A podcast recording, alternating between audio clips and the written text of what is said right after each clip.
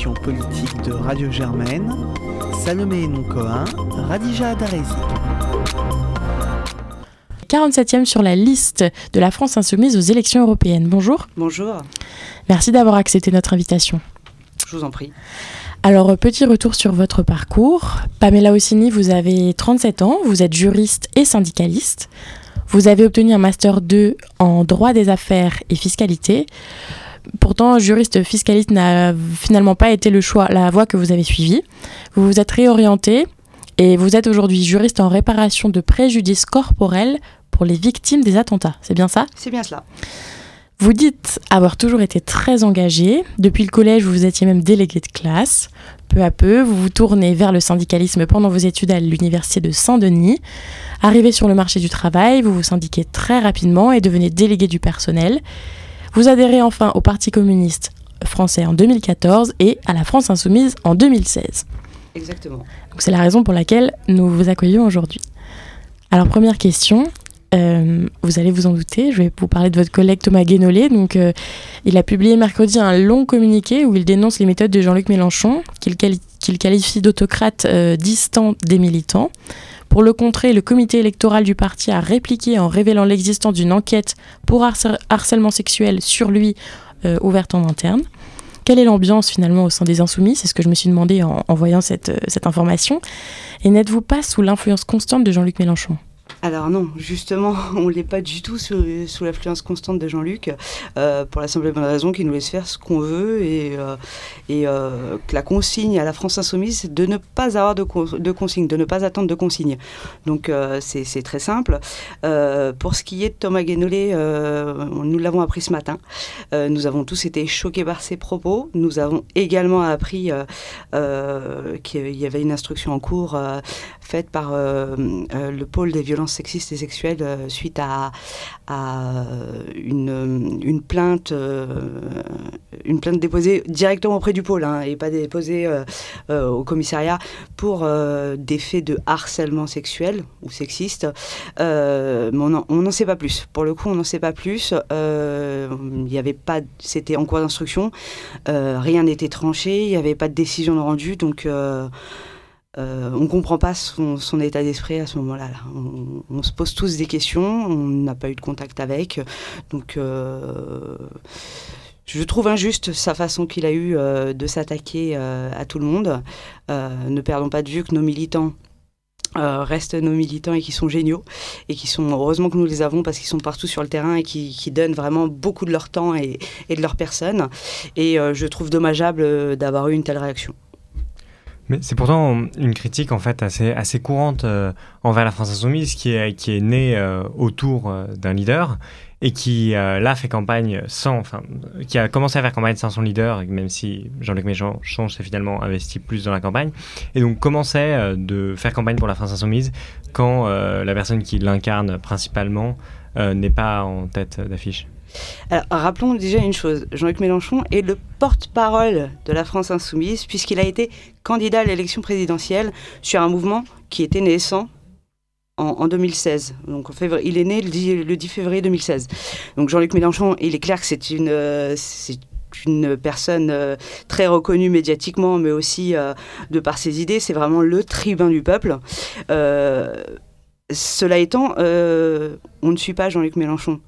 Euh, on suit ce qu'on a envie de suivre. Et d'ailleurs, euh, comme il le dit si bien, le mouvement est gazeux. C'est un mouvement gazeux, chacun fait un peu ce qu'il veut. Il y a plusieurs euh, pôles au sein de la France insoumise, avec des personnes qui, qui font un peu tout. moi, je fais partie de, de l'organisation de l'espace des luttes sociales au sein de la France insoumise, mais aussi des ateliers de loi. Donc on a vraiment chacun un, pôle bien défini et euh, on l'anime et euh, on l'organise comme on, comme on le souhaite, euh, en équipe, mais comme on le souhaite. D'accord. Pour revenir sur les européennes, votre projet européen, d'abord, est en quelque sorte conditionné par la renégociation, la renégociation ou la sortie des traités. Est-ce que vous pouvez préciser ce que ça veut dire, sortir du traité ou, ou les renégocier? Alors, euh, sur ce qui est du plan A, plan B, puisque euh, c'est ce que, ce que les citoyens euh, connaissent le mieux en termes de, termes, hein, plan A, plan B, ça a dû être revu. Pourquoi revu? Parce que Jean-Luc Mélenchon n'a pas été élu président, donc on n'a pas pu mettre en place une constituante pour créer une sixième république comme il était, il était prévu. Bon, c'est reculé pour mieux sauter puisque ça se passera en 2022, nous l'espérons. Euh, donc il a fallu quand même, euh, dans le cadre des élections européennes, revoir euh, notre stratégie plan A, plan B, puisque n'ayant personne de la France insoumise à la Commission européenne. Il faut qu'on puisse arriver à, gérer les choses d'une manière à ce que tout le monde puisse les comprendre et à ce qu'on puisse obtenir ce qu'on souhaite, c'est-à-dire la renégociation des traités ou la sortie. Pourquoi? Parce qu'aujourd'hui, on se rend compte que l'Europe actuelle, c'est l'Europe austéritaire, c'est l'Europe du budget, où il faut vraiment, c'est l'Europe libérale, où il faut vraiment serrer la ceinture de tous les peuples, et que ça ne nous convient pas. Ça nous convient pas puisque c'est des coupes budgétaires partout, dans tous les services publics. Euh, on regarde la loi Blanquer aujourd'hui, on regarde les mobilisations, euh, ça nous parle. On regarde euh, les hôpitaux qui sont en grève depuis lundi soir, dimanche soir, c'est pareil. c'est quand même 16 000 lits entre 2015 et 2017 qui ont été supprimés en médecine et en chirurgie. Donc tout cela fait que c'est plus possible c'est plus possible pour le peuple français et que notre pouvoir d'achat s'en ressent. Et de ce fait, ce qu'on souhaite, c'est arriver à renégocier ces traités, arrêter avec cette règle d'or de 3% euh, du déficit public, euh, du, PIB en, en, termes de déficit public, pour avoir un, un meilleur, un meilleur cadre de vie pour chacun et surtout que le peuple retrouve sa place au sein de la politique européenne, c'est-à-dire une place centrale. Mais donc, deux questions simples. Comment on crée un rapport de force à 1 contre 26, puisque vos alliés au Parlement européen ne souscrivent pas forcément à ce projet de renégociation des traités On peut penser à Podemos, qui en tout cas le penserait différemment. Et, euh, surtout, si on n'arrive pas à mettre en place la renégociation des traités, quelle sera l'action de la France insoumise au Parlement européen dans le cadre des traités actuels? Alors c'est 1 pour 27 États membres, puisque le Brexit n'est pas encore euh, enclenché. Euh, on a un moratoire. Et euh, comment on peut le faire? Alors on est le pays fondateur. On est la deuxième puissance de l'Union européenne. En termes de population, on va bientôt passer premier. Il ne faut pas perdre de vue qu'on a cette force-là et que sans la France, l'Union européenne ne peut pas exister. C'est aussi simple que cela. Donc on a déjà cette bille-là, ce rapport de force qu'on peut instaurer. D'autre part, on a créé maintenant le peuple. Euh, c'est la participation de cinq autres pays de l'Union européenne, dont Podemos, dont El Bloco Esquerda, j'y arrive, euh, au Portugal, euh, qui fait qu'on sera plusieurs, on sera un groupe de plusieurs députés européens à aller dans la même direction, à prendre la même ligne. Donc il n'y a pas de raison qu'on puisse pas avoir ce rapport de force. Pour ce qui est, la deuxième question, c'était? Si, si, le rapport de force ne fonctionne pas, en tout cas à horizon de ce, euh, cette mandature de la, du Parlement européen Si ça fonctionne pas, est-ce que... Quelle sera votre politique? Pour le coup, euh, j'ai aucun doute sur le fonctionnement hein, là-dessus. Mais si jamais ça devait ne pas fonctionner, ne perdons... Regardons ce qui se passe aussi avec nos 17 députés français. Ils sont que 17 et pourtant ils font du bruit, ils alertent tout le monde, ils agissent comme ils peuvent. Les députés européens de la France insoumise auront ce même rôle, un rôle d'alerte, un rôle sur lequel euh, ils montreront euh, que là il faut, il faut alerter tout le monde. Ils seront en collaboration avec les députés français de la France insoumise pour les avertir de la directive qui se met en place ou du règlement qui se met en place et de la façon dont euh, on va pouvoir appréhender les choses. Ça nous permettra quand même d'avoir des billes pour pouvoir, euh, sur le plan national, euh, avancer dans une direction que l'on souhaite, celle du peuple, puisque le programme de la France insoumise, aussi bien européen que français, a été élaboré par les militants. Juste une petite précision, vous ne serez pas le, premier pays au niveau démographique, puisque l'Allemagne a plus d'habitants que la France et l'Allemagne reste l'Union. Mais ça ne serait Ah oui, oui, mais ça va, oui, sur le long terme, d'accord, ok, très bien. Je croyais que vous parliez du Brexit. Mais à coup pas, on avance. Et euh, juste pour finir sur ces questions-là, parce que je trouve qu'il y, y, a deux choses, en quelque sorte, l'idée d'avoir une politique européenne, disons, de gauche, ou en tout cas, enfin, pour le peuple, et euh, l'idée que l'Europe n'est pas démocratique et que c'est pour ça qu'elle est libérale. Mais au fond, la plupart des, des gouvernements européens sont libéraux, voire euh, plus de droite que ça, et en quelque sorte. Et, et donc c'est normal que la politique européenne n'aille pas dans ce sens-là aujourd'hui. Donc c'est c'est pas le pas directement un manque de démocratie qui crée ça. Donc euh, si, c'est un manque de démocratie pour la simple et bonne raison que tous les pays, justement, euh, ont ce manque de démocratie et euh, qui, suivent cette politique libérale. Donc oui, quand on a affaire, quand la commission est composée des chefs d'État ou de leur Premier ministre de chaque pays, de chaque État membre, il est logique qu'on en arrive à ça. Et, pourtant, les 26 chefs d'État euh, de démocratie, les, même les 28 chefs d'État des 28 démocraties européennes, sont, euh, ne sont pas aussi libéraux pour la plupart. Il n'y a que au Portugal, en Espagne et peut-être dans quelques autres pays qu'on a au moins des socialistes. Donc comment passer avec euh, cette Europe qui est composée, qui est libérale, qui est sûrement plus libérale que la France dans sa moyenne, à un projet insoumis? Je pense qu'il y a une prise de conscience il y a une prise de conscience du peuple, on le voit, le mouvement des Gilets jaunes. On se rend compte que euh, le peuple n'en peut plus et que le peuple dit stop à Macron, qu'il dit stop aux, politiques. Hein. Pour le coup, euh, euh, on, le sent, on le voit, l'atmosphère est pesante partout où on va. Et c'est pas propre à la France, puisque en Belgique c'est la même chose, puisque en Espagne ça a été la même chose aussi sur les Gilets jaunes. Donc il y a, des consciences qui se réveillent où on se rend compte, tous autant qu'on est, citoyens européens, euh, qu'on ne peut plus continuer comme cela. Donc je pense que euh, cette élection, justement, va être pas que pour la France. Nous, on parle d'un vote de sanction euh, contre Macron, mais je pense que pour plusieurs autres pays, ça va être un vote de sanction qui va nous permettre de renégocier au niveau européen par la suite. Mais justement, par rapport à ce vote sanction, est-ce que c'est pas un peu dangereux de glisser sur un débat presque national alors qu'on parle d'Europe pour le coup? On parle pas d'un pour ou contre Macron on parle d'un projet européen. Donc est-ce qu'il n'y a pas un, danger avec ce discours un petit peu de la France insoumise? Alors non, il n'y a pas de danger puisqu'il y a toute une pédagogie mise en place, ne serait-ce que sur euh, euh, nos tracts et sur nos affiches, mais aussi euh, lors de nos réunions publiques et de nos meetings, pour la simple et bonne raison qu'on explique. je vous donne l'exemple l'exemple français. Une directive est mise en place par l'Union européenne. Macron s'empresse de la faire passer, de faire passer une loi, mais va encore plus loin dans cette loi-là, euh, parce qu'il veut être, pour nous, il veut être le premier de la classe. Donc euh, voilà. Euh, et donc maintenant, j'aimerais parler donc un peu plus, comme je vous le disais, du projet des Insoumis pour l'Europe, sur des thèmes un peu particuliers, notamment sur le thème de l'écologie, puisque ça, ça, prend quand même une bonne partie de votre programme. Alors que pensez-vous concrètement des projets, par exemple, de Green New Deal ou de pacte finance-climat, puisque Podemos en parle un peu, par exemple?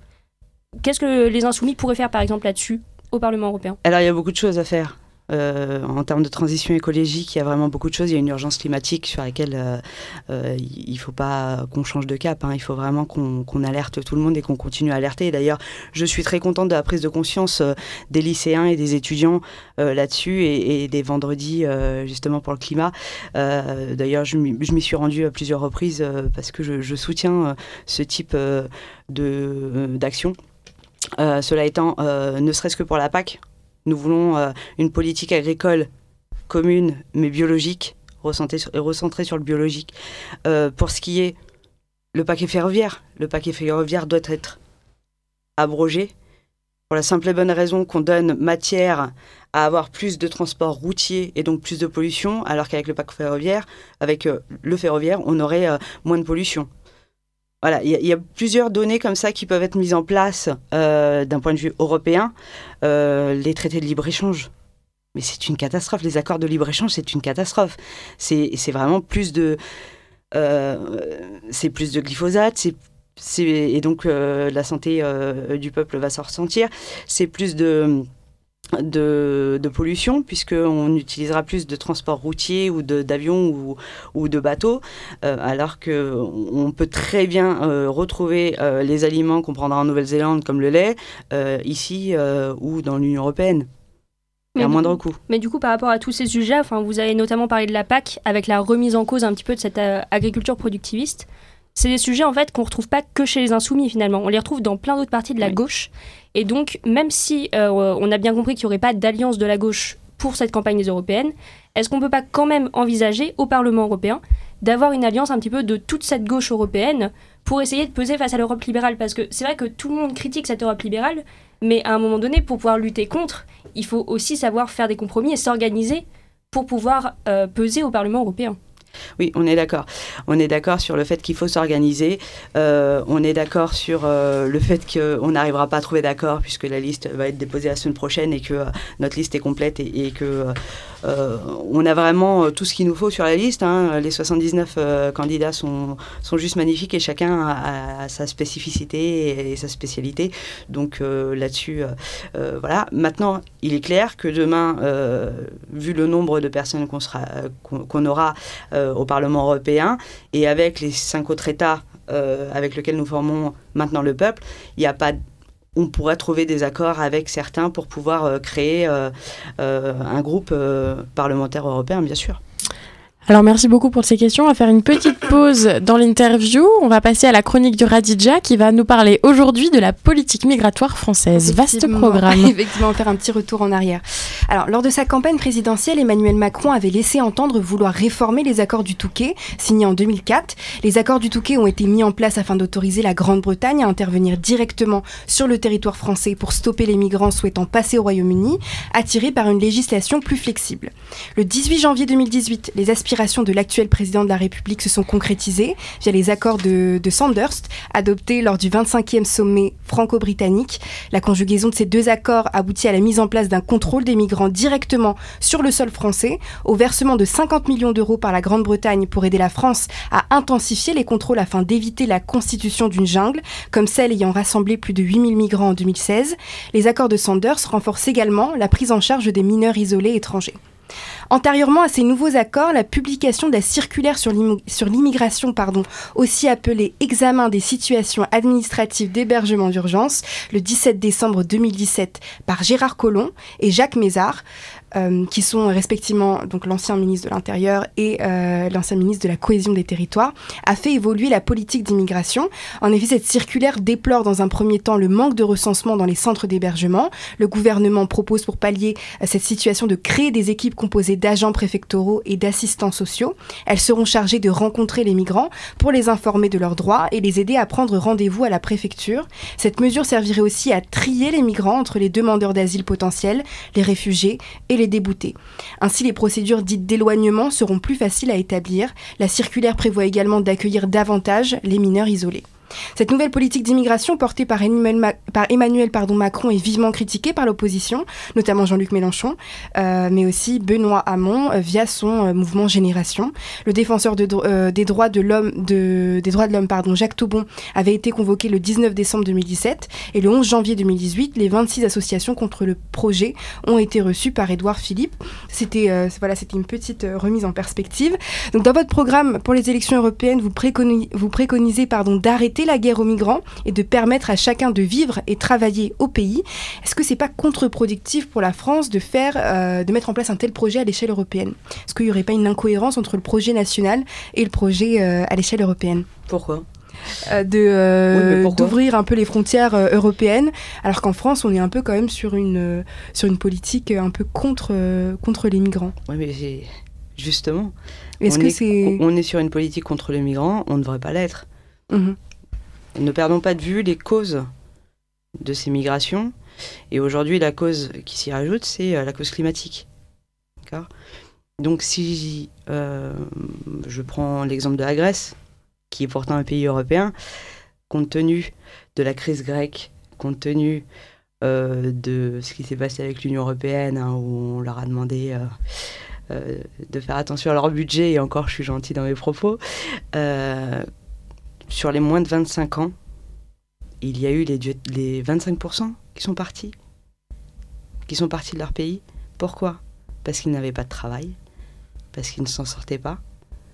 Donc à un moment donné, il faut aussi euh, arriver à euh, donner les moyens à ces pays euh, de s'en sortir.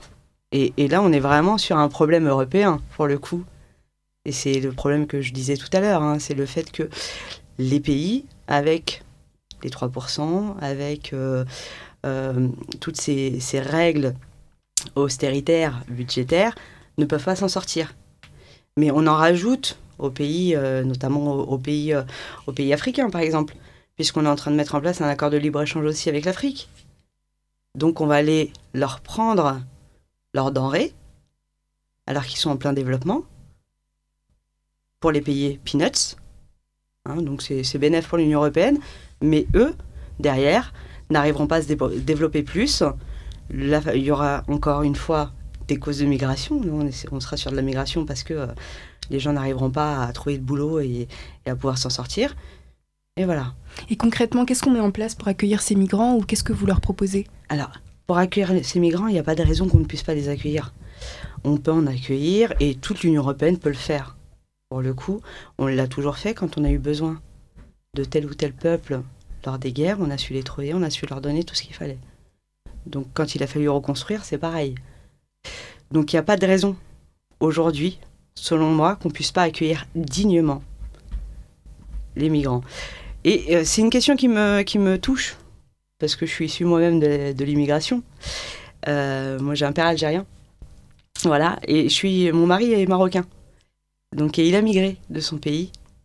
Euh, donc pour le coup, c'est une question qui me touche parce que on stigmatise les migrants on les, euh, on les diabolise. C'est pas le cas. Eux, ce qu'ils veulent, c'est pouvoir payer des impôts, pouvoir déclarer leurs impôts en France, pouvoir payer leurs impôts, pouvoir travailler. Et le jour où ils ont, ça, pour eux, ils ont gagné, ils ont réussi. Et quand ils retournent au pays, en vacances, qu'ils peuvent donner un petit billet à leur famille et dire euh, bah voilà, moi je fais ça dans la vie, euh, bah c'est une fierté pour eux. Donc soyons fiers de cela au lieu de, de vouloir les diaboliser comme euh, comme c'est fait aujourd'hui. Mais c'est après, la part est belle. En les diabolisant, on laisse de la place euh, au, Rassemblement national. Donc la part est belle pour le Rassemblement national. C'est une façon aussi d'arriver à un vote qui sera pour soit Macron, soit Le Pen. Et comme ça a été fait pour les présidentielles. Et je trouve que c'est dommageable. Mais de façon très pratique, du coup, à l'échelle de l'Europe, on fait quoi pour accueillir les migrants? On les répartit par quota entre les pays? Est-ce que, par exemple, les grands pays comme la France doivent en prendre beaucoup pour essayer d'insuffler une dynamique? On se débrouille comment? Ben, On se débrouille en fonction des, moyens qu'on a, en fonction du, budget qu'on peut avoir, en fonction de, de... 30 000 personnes, par exemple, on peut les, avoir, on peut les, les accueillir, ça pose pas de problème. C'est ce qu'on a fait euh, cette année. Donc c'est faisable. Euh, je parle de l'Allemagne, euh, c'est aussi faisable pour elle. Donc on se trouve des excuses. On se trouve des excuses parce qu'on est dans un, dans un schéma libéral où on veut être euh, la première force mondiale, où l'Union européenne veut être la première force mondiale. Et donc on se sert de tous les États pour cela. Mais je trouve, je trouve vraiment que c'est dommage parce que ne perdons pas de vue qu'on a affaire à des humains et qu'il faut savoir être humain aussi et pas que penser en termes de budget et, libéralisme.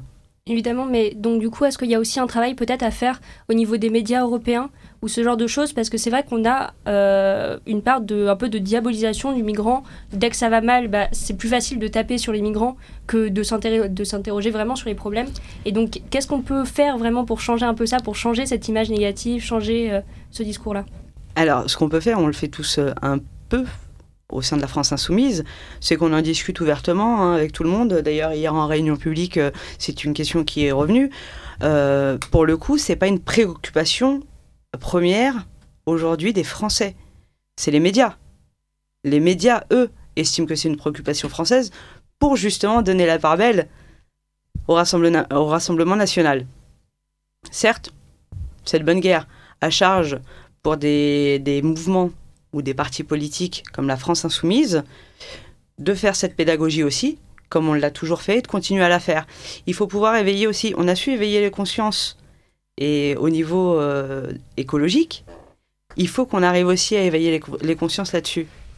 Ne serait-ce que euh, dans les, villages, les villages, ils sont pas encore assez, euh, ils n'ont pas encore assez conscience de ce qui se passe. Qu'est-ce qu'on fait pour la migration économique, qui est quand même une grande part de la migration et qui d'une certaine façon, si on prend ce projet-là, peut paraître tout à fait aussi légitime, puisqu'il fuit la misère. Et pourtant, on a pu entendre dans la rhétorique de la France Insoumise euh, l'idée qu'il faut protéger euh, les travailleurs français et donc peut-être essayer de limiter une certaine immigration économique. euh, c'est ce que a pu défendre Jean- Jean-Luc Mélenchon à un moment. Quelle est la position maintenant de la France insoumise sur ce sujet? Alors, la position de la France insoumise, elle, est simple sur ce qui est de l'économie. Déjà, si on arrêtait, euh, si on abolissait la directive du travail détaché, on arrivera à beaucoup de choses. Parce que je suis désolée, mais un migrant ou euh, une personne qui vient de Pologne sur un, c'est plus, oui, je vais, plutôt parler comme ça. Une personne qui vient de Pologne via un contrat hein, d'une société française qui, sous-traite à une société en, Pologne, qui vient en France sur un chantier, euh, par exemple sur du bâtiment, hein, euh, qui est payé un euro la journée, mais c'est de l'exploitation, c'est inhumain. Alors oui, on organise son arrivée en France, on organise son logement, mais derrière, on le paye un euro la journée. C'est pas humain. Et, et pourquoi on accepte cela? Pourquoi le Polonais en question hein, euh, qui vient travailler accepte cela? C'est parce que chez lui, c'est pareil. Alors aujourd'hui, nous, on aimerait qu'il y ait, euh, on, aimerait arriver à une harmonisation sociale européenne pour éviter ce dumping social.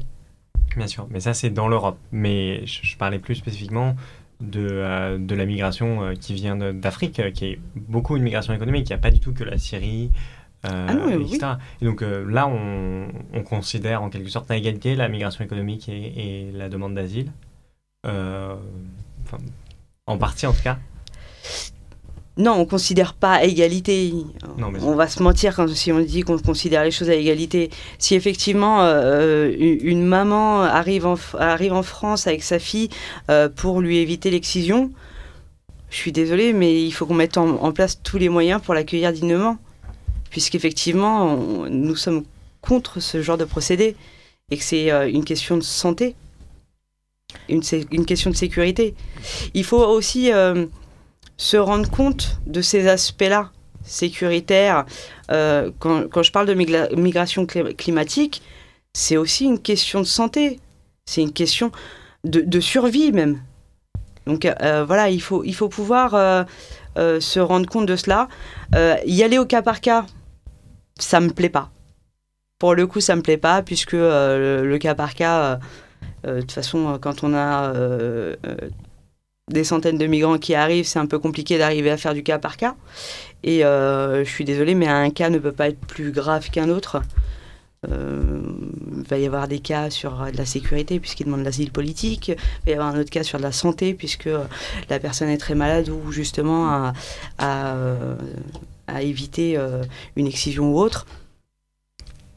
J'ai juste euh, une petite euh, intervention. Vous, vous avez parlé des, des travailleurs détachés et ça m'a fait un peu. Enfin, j'ai- eu un déclic dans ma tête et je me suis dit, mais est-ce que vraiment la directive sur les travailleurs, travailleurs détachés est, si terrible en Europe Est-ce que vraiment un Polonais euh, qui vient travailler en France gagne un euro? Et en fait, c'est pas le cas depuis un an. Euh, le Parlement européen, enfin, il y a un an, le Parlement européen a adopté une réforme du travail détaché en Europe euh, qui dit que euh, à travail égal, salaire égal au même endroit. Donc c'est-à-dire qu'un travailleur polonais vient en France et est payé comme un salarié français. C'est faux, ça fonctionne pas. Ça, oui, mais ça a été voté il y a un an. Ça a été Et donc voté, du coup, ça veut dire que dans, dans, oui, mais dans les faits et dans les textes, il y a, des- il y a quand Mais même des choses qui sont faites pour. qui se euh, pose. Mais, mais pourquoi ça fonctionne pas? Qu'est-ce que vous avez à dire sur ça? C'est bien le problème qui se pose au sein de l'Union européenne, c'est que des mesures sont prises en compte. Prenons euh, les mesures mises en place pour éviter la discrimination sexuelle. Oui, mais ça n'a rien à voir avec les travailleurs détachés. c'est- un tout. Oui, mais l'Union européenne, vous pouvez pas dire que fondamentalement ça fonctionne pas. Ah bah si. Pour l'heure actuelle, cette la- Union européenne ne fonctionne pas. L'Union européenne actuelle ne fonctionne pas. Et, et le peuple lui dit- le dit lui-même aujourd'hui. Hmm. Le peuple le dit lui-même. Ça fait cinq mois que les Gilets jaunes sont dans la rue. Ça veut bien dire ce que ça veut dire. Enfin, Est-ce qu'ils sont dans la rue contre l'Europe? Bah, ils sont dans la rue contre la politique qui se met en place parce qu'ils veulent un, un meilleur pouvoir d'achat, parce qu'ils veulent pouvoir euh, euh, avoir leur mot à dire aussi. Et c'est parti euh, d'une taxe, hein, ne, ne le perdons pas de vue. Mais cela étant, aujourd'hui, ils sont tous conscients que la politique de Macron, Macron applique seulement la politique européenne. Est-ce que vraiment on entend bien ce point-là dans le, dans le débat des Gilets jaunes? Parce que, enfin, je, pense qu'on a quand même plus l'impression que c'est, on est davantage sur un débat national, effectivement, contre Macron, comme vous le disiez. Bah, Mais est-ce que vraiment on est dans un débat euh, contre la Commission européenne, par exemple? Pour être, on n'est pas dans un débat contre la Commission européenne, on est dans un débat contre toute politique. On est vraiment contre. D'ailleurs, ils le disent. Hein, qui sont vraiment contre toute politique et, beaucoup ne veulent pas aller voter. Euh, D'ailleurs, euh, moi, à chaque gilet jaune que je vois, euh, je fais un, je, travaille avec eux là-dessus où je leur explique euh, de façon pédagogique pourquoi aller voter et pourquoi on en arrive à, cela aujourd'hui. Et je fais ça depuis depuis cinq mois, hein, puisque hier ça fait cinq mois que les gilets jaunes étaient dans la rue et c'est plutôt bien accueilli justement. Hier en réunion publique, on avait des gilets jaunes avec nous. hein. Bah sur ces mots, on va terminer l'émission. Merci beaucoup Pamela Ossini d'être venue aujourd'hui répondre à nos questions le politique. Quant à nous, on se retrouve vendredi prochain pour une nouvelle émission. Bonne soirée. Bonne soirée.